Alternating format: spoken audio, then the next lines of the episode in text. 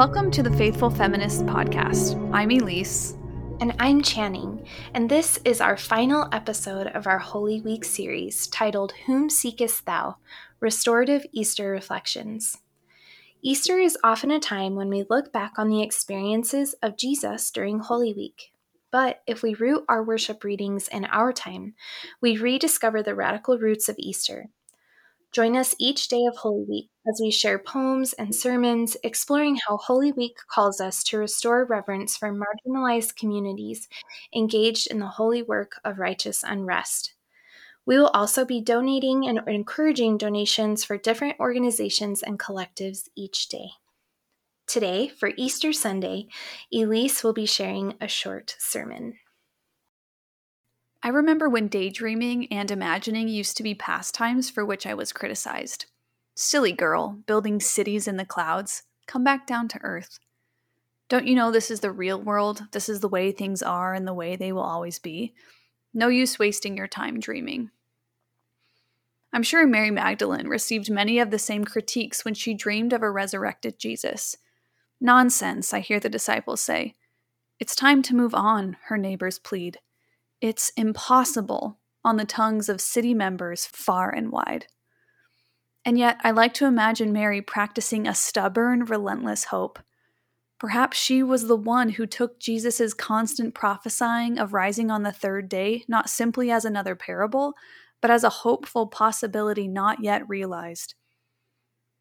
And this is also not to paint her as some like cheery, beaming, endlessly positive light and love lady who has no understanding of current cultural, systemic, and political realities, but rather as someone who understands Mariame Kaba's line that, quote, hope is a discipline. Someone who understands Angela Davis's line that, quote, freedom is a constant struggle. Someone who knows hope is worth it. The role of hope in social justice work is necessary. Paulo Freire writes, quote, Without a minimum of hope, we cannot so much as start the struggle. End quote.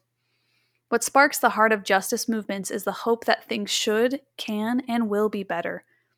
It's being able to take one's dreams seriously, to think critically about what a world would look like if everyone's basic needs were met housing, food, and clean water. It's becoming excited by the possibility of universal health care and then showing up to rally and vote. To dream of a world where everyone has a cozy seat and good wine to share. Hope is not knowing exactly how a dead guy can rise, but planning, scheming, and fighting for this outcome all the same. In this way, the practice of hope is not about leaving behind this world for another faraway dreamland removed from history and place. Instead, hope is rooted in the present realities without letting our fate be determined by it. This is also why I think it's so striking that when Jesus appears to Mary, she mistakes him as a gardener. Now, remove all of the images of resurrected Jesus that we think we know, the clean, pristine, white robed, glorious being. Instead, I like the image Nadia Bolz-Weber sketches when she says that maybe Mary mistook Jesus for a gardener because he was covered in dirt. He was dirty. After being dead three days, Jesus probably had dried blood on his skin. His flesh probably stank. His nails probably had dirt under them, and his lips may have been cracked and dry. His hair matted, knotted, and dusty. His beard wired out, and his hands fat and swollen. A dirty, disheveled, recently resurrected Jesus not only reminds us that death does not have the last word, but that the work of hope and justice is always rooted in our messy, grimy, earthly world. Hoping for a better world doesn't mean leaving this one for an immaculate, sterile new one somewhere else in space or somewhere in the eternal heavens.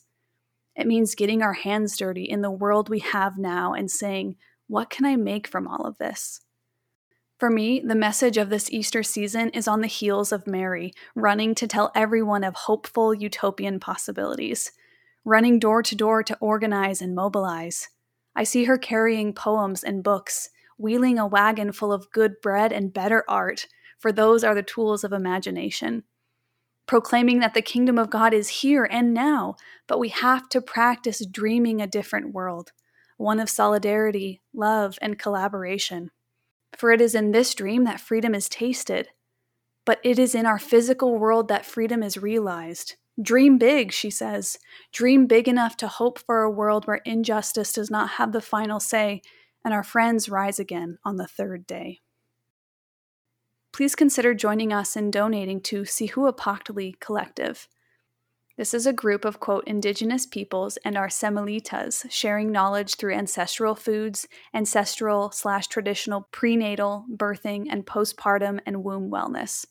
Their purpose is to provide healing for urban indigenous peoples from the diaspora.